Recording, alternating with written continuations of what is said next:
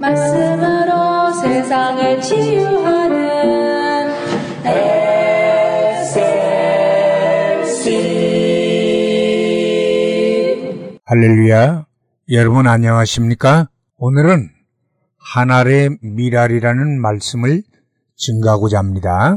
1865년 5월에 로버트 저메인 토마스라는 분이 영국 웨일즈의 홀리노바에 있는 그의 아버지가 시무하고 있던 해노버 처치에서 나이 24세로 목사 안수와 선교사 파송식을 받게 되었습니다. 목사 안수 받기 6일 전에 그는 캐롤라인 가드프리라는 경건하고 교양 있는 여인과 더불어 결혼식도 올렸습니다. 그리고 3개월 후 그는 배를 타고 영국을 떠나 항해 4개월 만에 선교지인 중국 샹하이 선교부에 도착하게 되었습니다. 그리고 1년 후가 되는 1864년 3월 24일 선교 사역으로 다른 지방에 출타해 있는 동안 그의 부인이 난산으로 말미암아 아이와 함께 사망하고 말았습니다. 깊은 시리에 빠진 토마스 선교사는 조선 땅을 마주보고 있는 산동 반도의 즈푸라는 항구 도시로 옮겨가게 되었고 그곳에서 이미 천주교 신자였던 김자평, 최선이라는 두 조선인을 만나게 되어 조선의 역사와 문물과 풍습과 종교와 현 정치 상황 등을 자세히 듣는 가운데 조선 땅에 복음을 전할 선교적인 사명과 꿈을 가지게 되었습니다. 그들에게 조선 말을 배우던 가운데 마침내 1865년 9월 달에 1차 조선 선교 여행을 떠나게 됐고 백령도, 두문진, 황해도 창린섬, 자라리 등을 거쳐 한양으로 가려고 하다가 배가 파선이 되어 간신히 구출이 되어 북경을 거쳐 되돌아가게 되었습니다. 당시 조선의 상황은 개신교보다 미리 전파된 천주교회가 급속히 성장해서 유학자 이승훈이 개종을 해서 첫 세례교인이 됐고 5만 명의 신자와 11명의 신부가 사역을 하고 있었습니다. 당시의 권력자인 흥선대원군 이하응은 철저한 쇄국 정책을 고수했고 천주교를 탄압하여 8천명의 신도와 9명의 신부를 처형하는 소위 병인 박해를 주도하게 되었습니다. 이런 때에 토마스 선교사는 1866년 8월 9일 자국 신부들을 처형한 조선에 대해 보복 내지는 통상교역을 목적으로 조선으로 향하는 제너럴 샤만 불란서 상선을 타고 제2차 조선 선교 여행을 떠나게 되었습니다.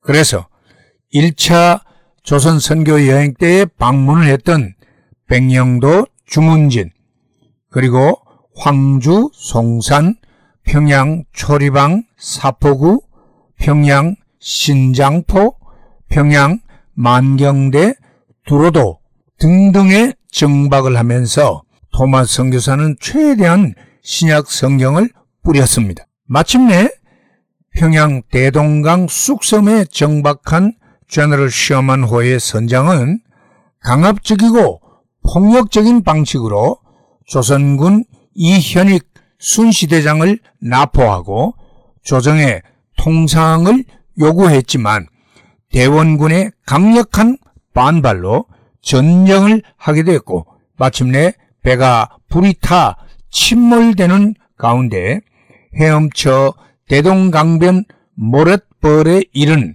토마스 선교사는 27세의 꽃다운 나이로 개신교 선교사로서 첫 순교의 제물이 되었습니다.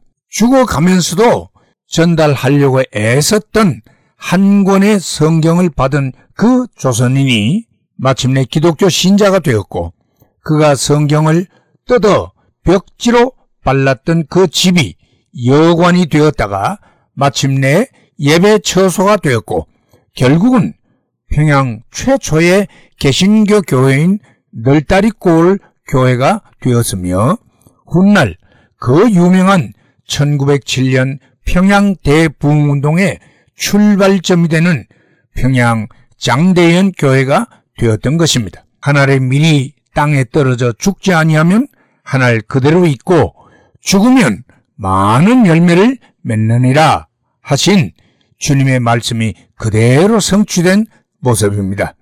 여러분, 우리도 죽어 썩어지는 하늘의 미랄로 살아갈 수 있기를 심히 소원합니다. 할렐루야.